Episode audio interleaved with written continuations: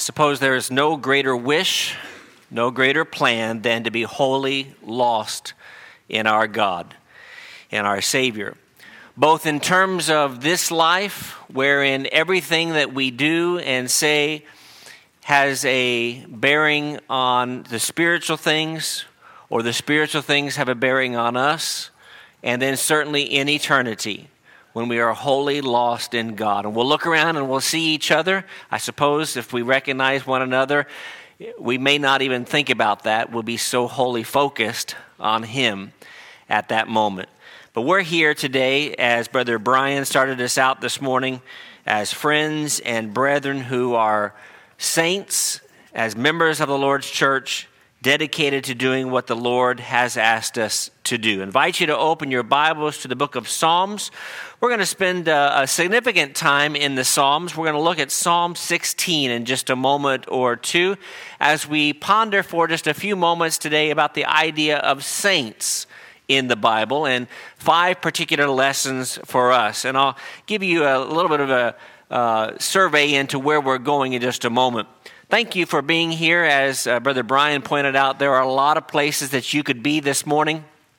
But you've chosen to be here, and whether you are a young person or a little bit older, whether you're a man or woman, whether you're very busy or whether you're in retirement, uh, whatever state of life you're in, you've chosen to be here, and for that we are very, very grateful. When you think about saints and you think about the word saint or saints, a lot of images, words, or thoughts may very well come to mind. When you think about the world and saints, for example, you may see an old picture of someone who's being glorified with a, a ring around their head, the idea of almost being an angelic figure. Uh, perhaps the most famous, even in the lifetime of uh, us, of someone being called a saint, is someone by the name of Teresa that we are familiar with, or at least those of us that are a little bit older were alive during her lifetime. Uh, you have pictures of Saint Augustine, one of the famous uh, individuals that lived years ago. Or some of you may have your mind on something totally different.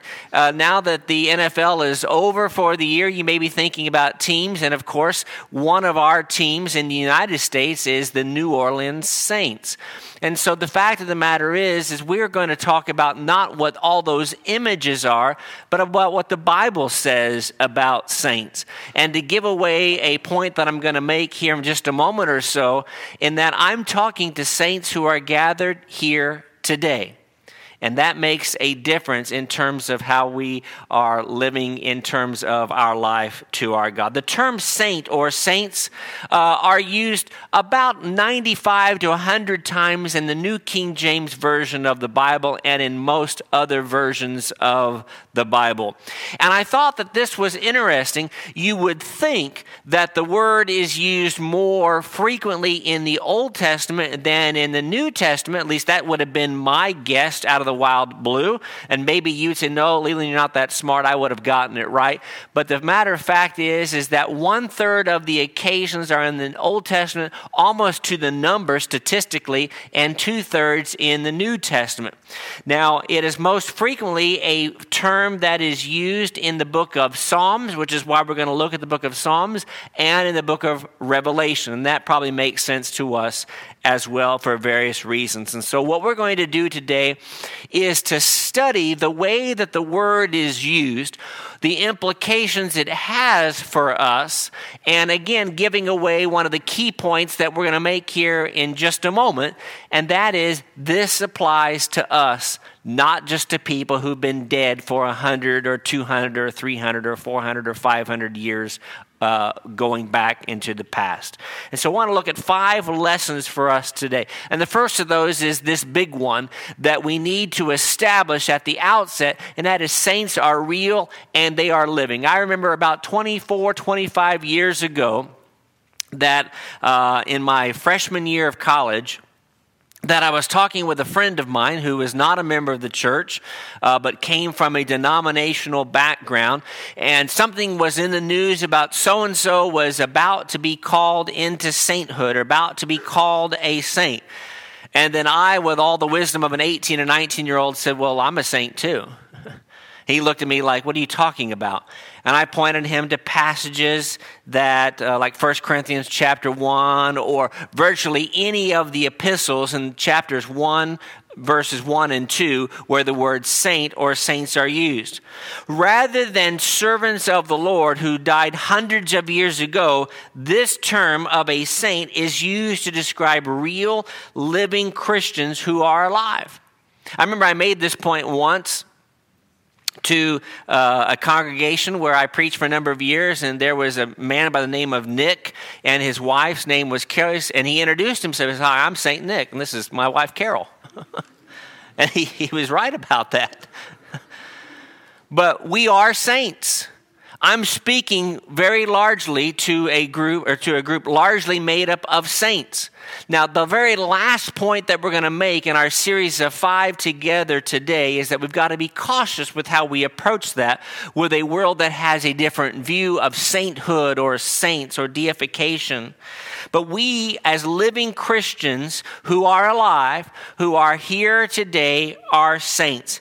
And I know that from a number of different passages. I made reference to 1 Corinthians chapter 1, verse 2, which is one of about a half a dozen different places where the Apostle Paul employs the word saints. He said, Those of you that are set apart, are those of you that are sanctified, called to be saints, there in 1 Corinthians chapter 1 and verse 2. But I want to look at three passages, all in the book of Psalms, which we've already established is the large book, not the largest book, not just the largest book in the Bible in terms of its length, but also one that has the most usages of the term saint or saints. And let's go back to Psalm 16, and I want to read just a couple of verses here. We're going to look at three major verses in different Psalms, but I want to look at their context just a little bit more broadly as we study together today.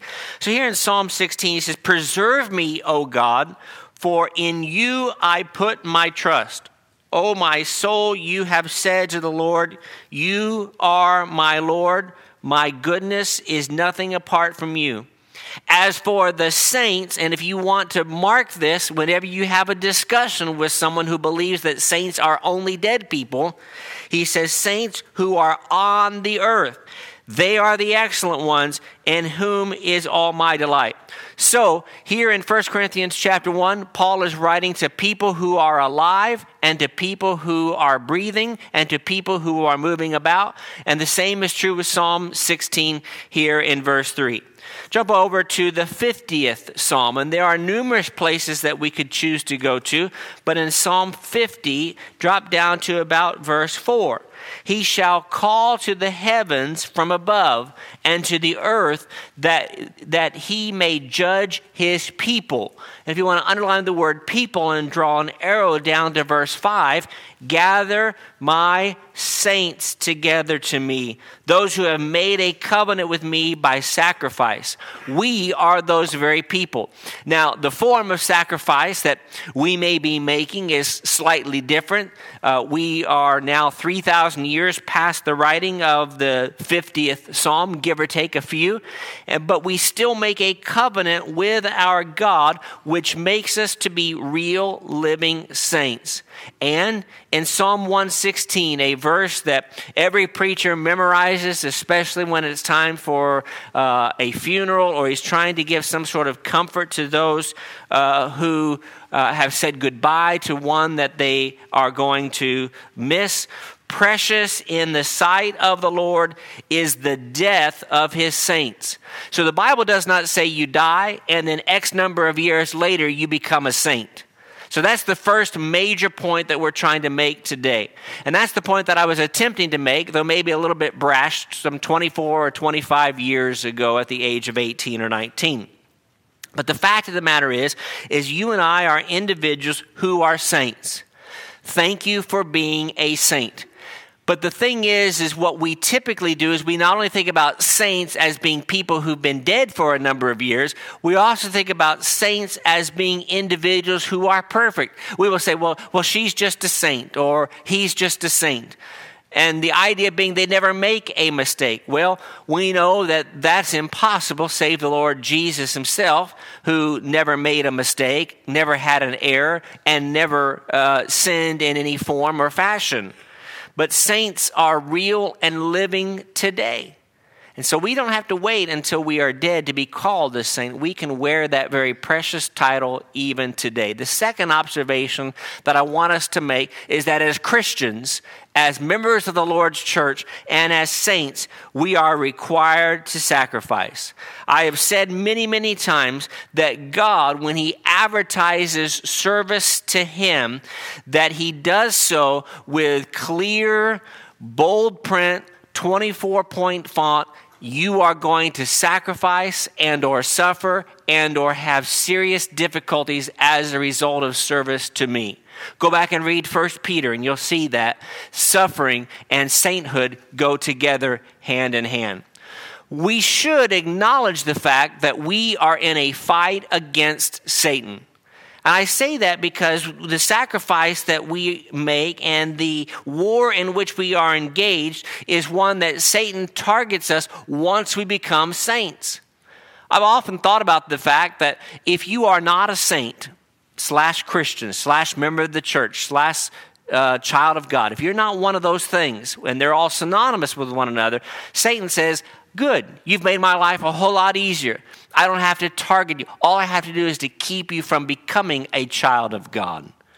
But rather, once we become a saint, a baptized believer, a child of God, a member of the Lord's church, Satan says, I'm going to be after you day after day, and I will dog you day after day to destroy you, to get you to quit your faithful service to God and give up on your fidelity to Him. Look, if you would, all the way back in the Old Testament prophet, the book of Daniel.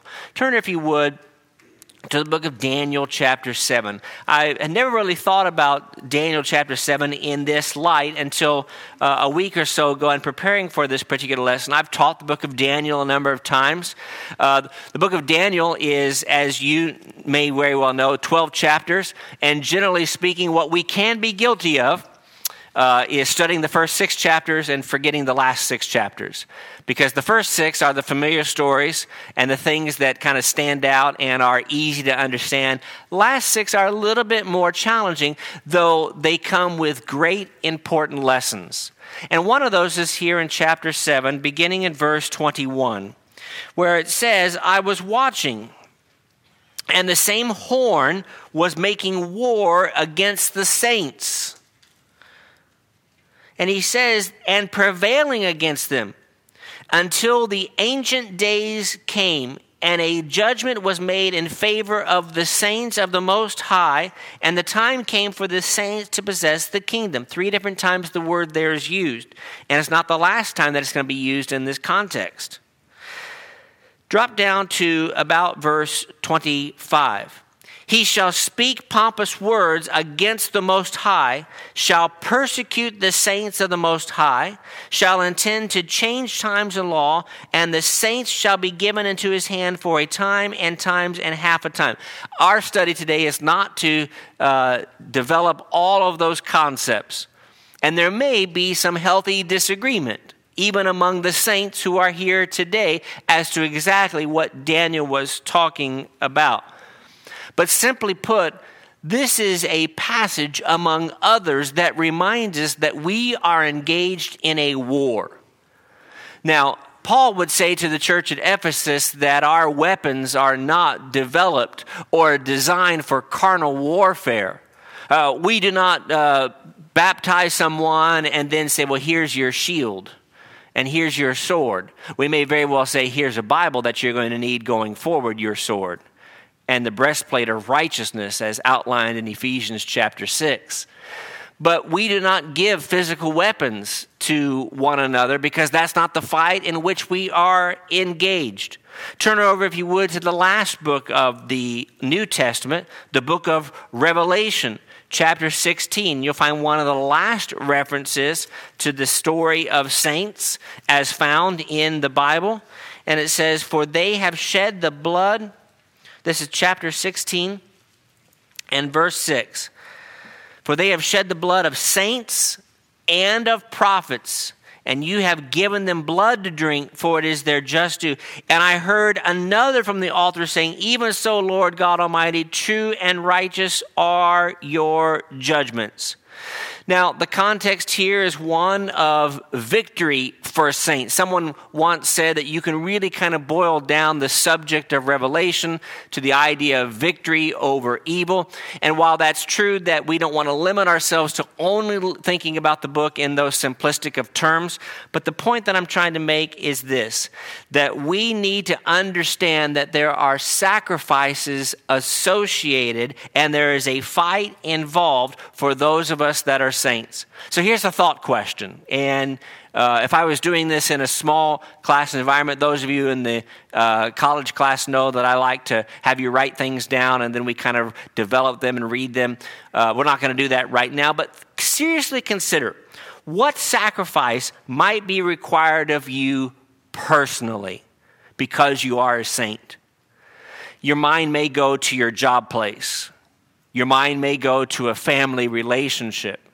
Your mind may go to a friendship that you once treasured, but now you no longer have because you know that evil company corrupts good morals, as Paul would write to the church at Corinth. And so you had to kind of back off of that friendship because it was a bad influence on you.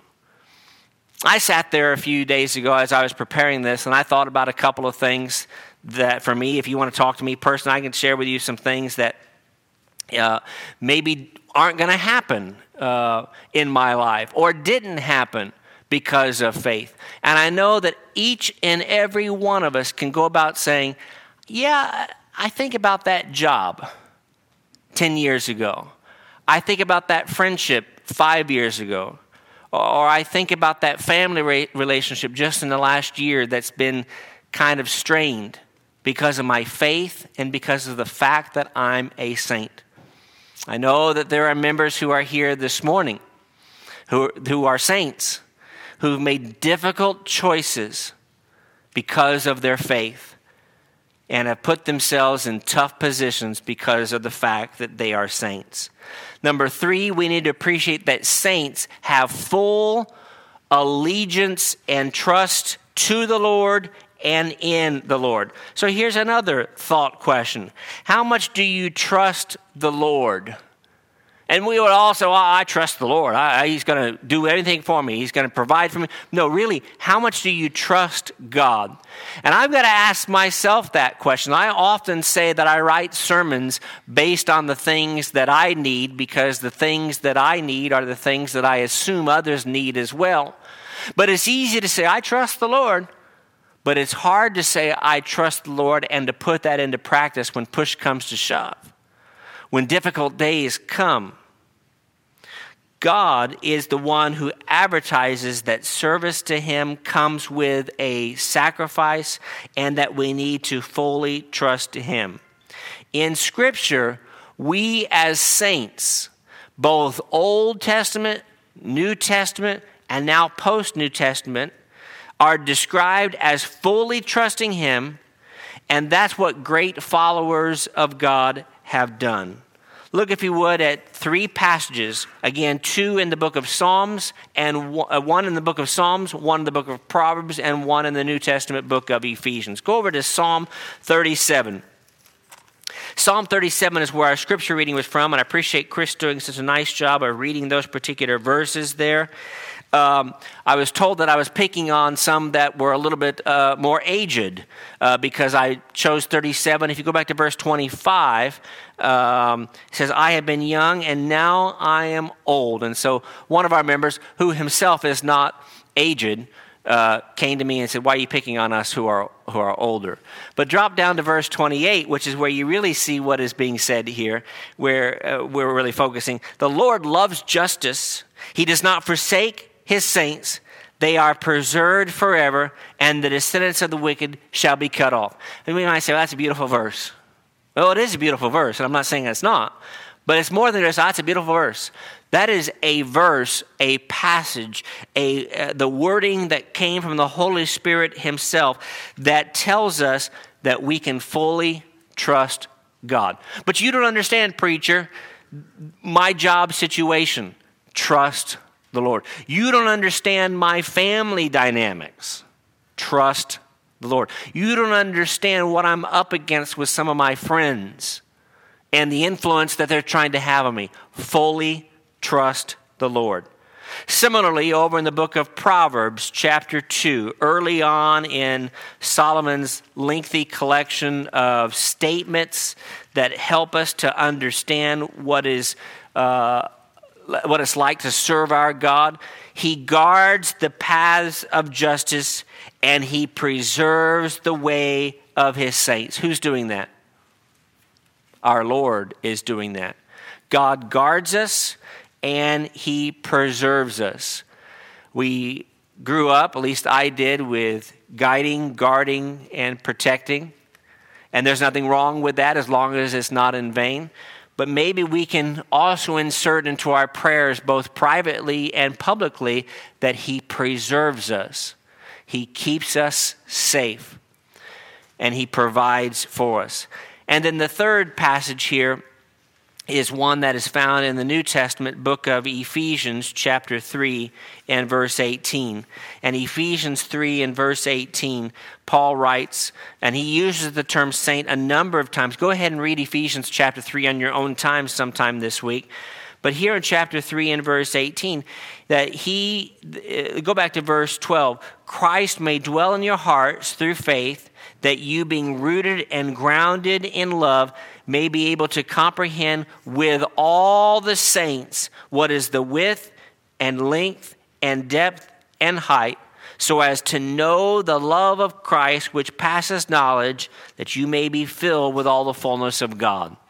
What a, again, beautiful passage, but what a perfect reminder of the fact that saints are protected by God. You say, wait a minute, I've, I've known a lot of Christians who have suffered physically, uh, who've gone through financial challenges. That's true. But God will provide and protect and preserve in a way that is superior to anything that anybody on this earth can provide or otherwise afford. Let me suggest to you, fourthly, before we wrap up our study, that saints are important in that we are bound by a common doctrine. Incidentally, that in and of itself may be a controversial statement. The, the, the word doctrine in some religious circles, even in some of the more conservative religious circles, is sometimes a no no word. People say, Well, tell me about Jesus. Tell me about his life. Tell me about his miracles and tell me about his love, but don't tell me about anything that I need to do in order to change my life. I appreciate that we began this morning. It's kind of worked its way into a thread of uh, thoughts that Brother David uh, led us in prayer, thinking about God's Word as being a mirror through which we see how we are to conduct ourselves. And we compare ourselves to God's Word, the mirror. You cannot say, I want the man, but I don't want the plan. You got to have Jesus the Christ, and you've got to have the plan that, as Brother David prayed for or prayed about earlier, we are thankful for as well. The doctrine of Christ, the teachings of Jesus are central and they are binding for saints. We could spend a good 15 minutes just on this. Let's look at three, four, five passages here in the course of five or six minutes. The first of those is near the very end of the New Testament. We're going to go out of order and look at the book of Jude. The book of Jude is a short little book and it has so many different treasures within it.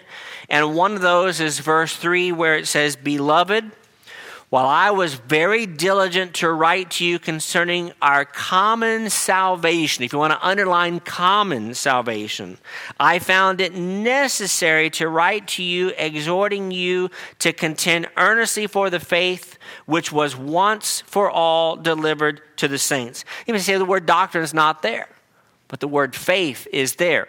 And one of the things that we've talked about from this pulpit and other places, David actually talked about it just, I think, two weeks ago, is that there's faith and there's faith. We have faith in the faith. And as members of the faith, we have faith. You say, well, he's doing double talk. He's gone crazy. No. We have faith in the faith, the doctrine. There was a book written a number of years ago by a brother in Christ, that little workbook called Faith on the Faith. And the whole point of it was the fact that we have an obedience and a trust in the doctrine of Jesus Christ, which binds us together. In fact, verse 3 here of Jude's little book says, It is our common doctrine or common salvation. Go back to the New Testament book of Colossians, chapter 1 and verse 4. Colossians chapter 1 and in verse 4.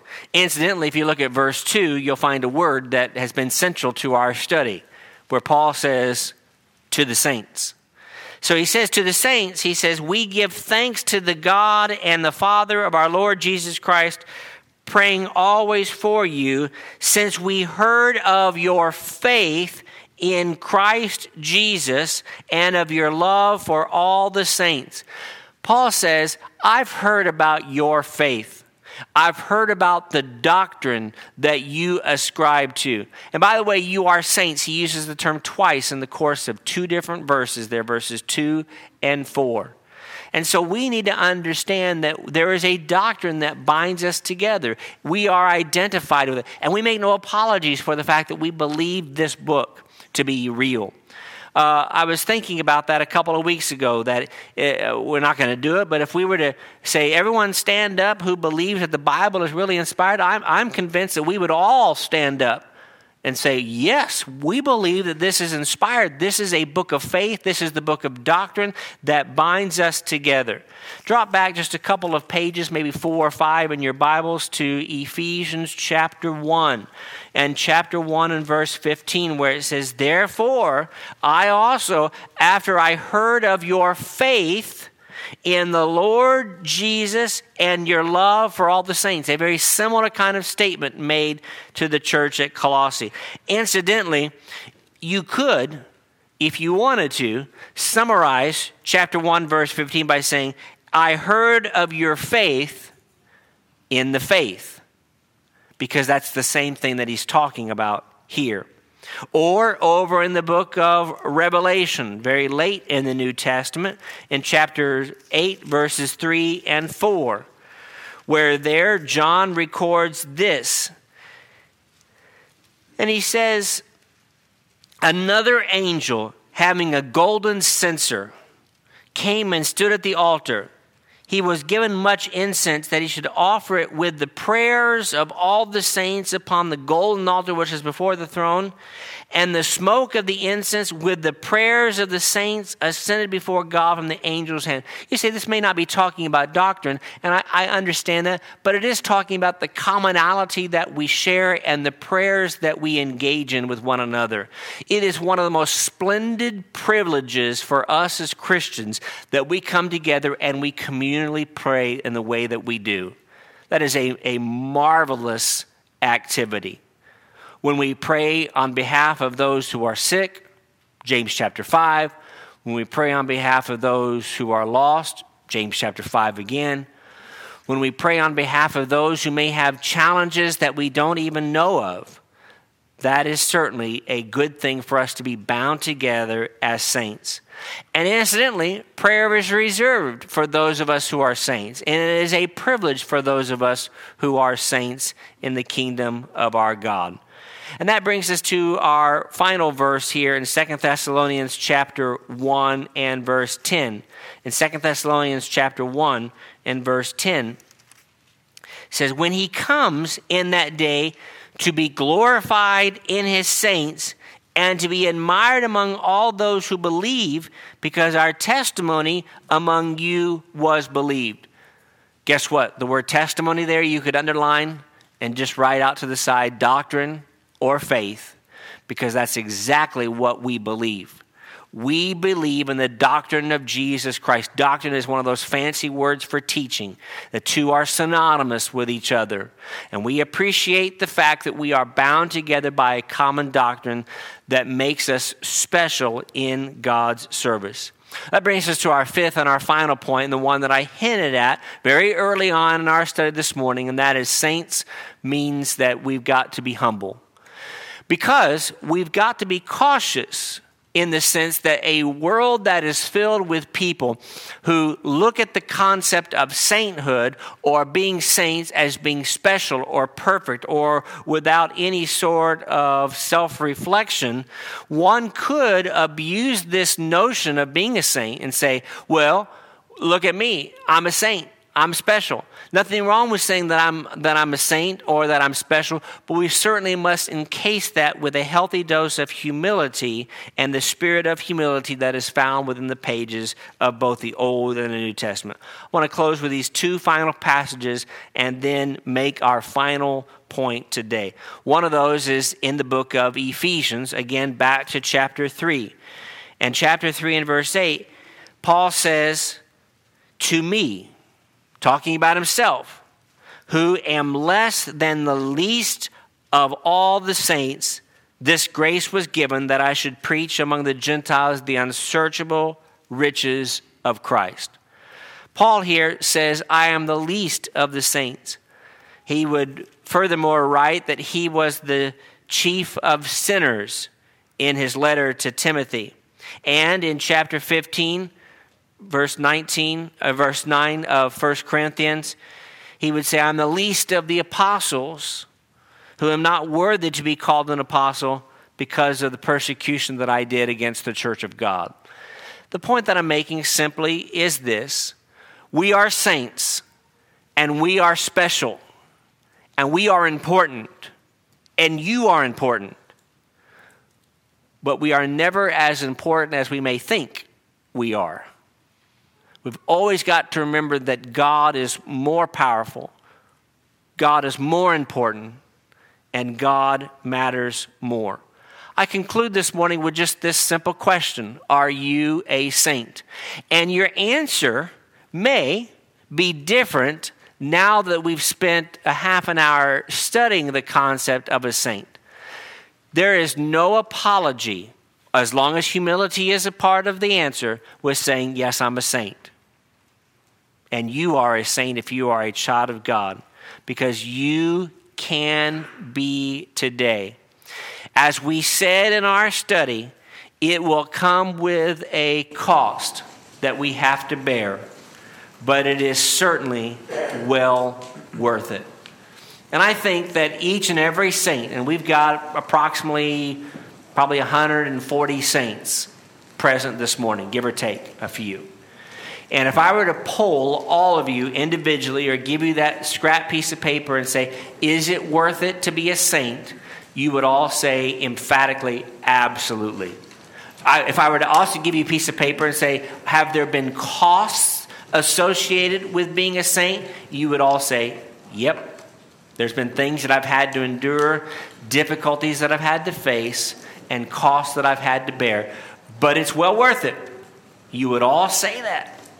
And to those of you that are not Christians, to those of you that are not saints, we are hoping that this morning that you'll say i need to become a saint because of all the privileges associated with it because of the commonality that you share because of the prayerfulness in which we engage and because of the hope that is laid up for saints. These are the things that we wanted to present today. And thank you for being such good listeners. And we hope that this morning if there's at least one maybe even more, that need to respond to the invitation of Jesus Christ, that you do so and you'll become a saint. Or if you are already a child of God, you're already a saint, but you need to make some sort of correction and change direction in your life, we'd welcome the opportunity to help you. Let us know while together we stand and while we sing.